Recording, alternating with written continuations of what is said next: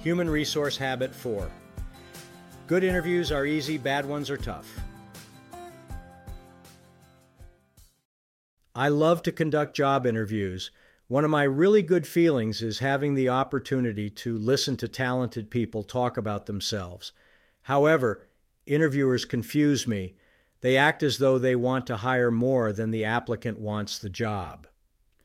Most of us don't interview regularly. When we do, it's often done in a frenzied environment that isn't conducive to sound decision making. These 12 techniques toward interview.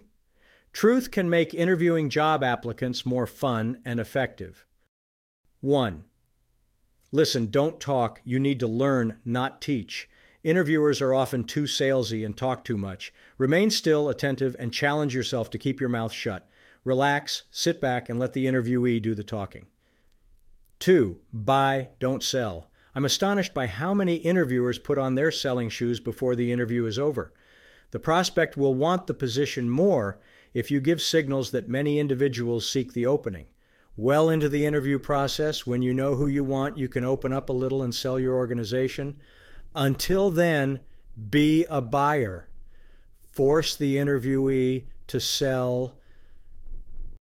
Three, don't share all your sins hey, your organization isn't perfect, but there's no need to talk about corporate acne. They'll find out soon enough. Effective interviewers present themselves and their organizations in as good a light as they legitimately can. 4. Have tolerance for the unusual person. It's sometimes the unconventional applicant who has the most potential.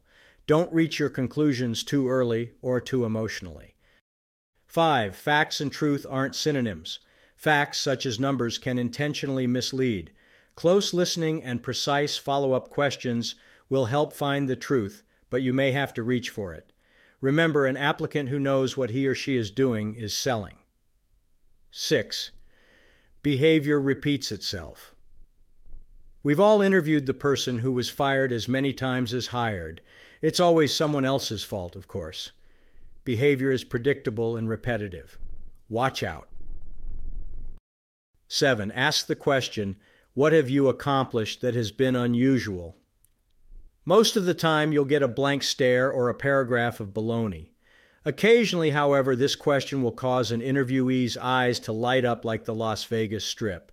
When this happens, make sure you've got his or her telephone number. 8. Invite talent. Too many interviewers are leery of hiring people they fear might be smarter or more talented than they are. There's a direct correlation between talent and achievement. How can the interviewer not be interested? 9. To find out, ask. Go for the jugular if necessary to get direct, unhedged answers. If responses are indirect, persist with follow up questions. Take control of the interview and the answers will come. 10. Always ask indirect questions. The burden of talking should be on the applicant. Phrase your indirect question in a way that the applicant can't answer by yes or no. Require them to expound in more detail. Phrases such as tell me about work well. 11. Be more interested in the person than the position. Steve Jobs of Apple computer fame said he tried to find exceptional talent, then looked for something for them to do. His point is valid. Too many times we turn away capable people in favor of a mediocre hire because he or she fits the exact slot better. Talent is the name of the game.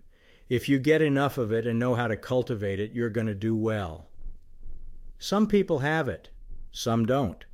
The business of hiring and keeping talent is the profession every achieving business person should be in. 12.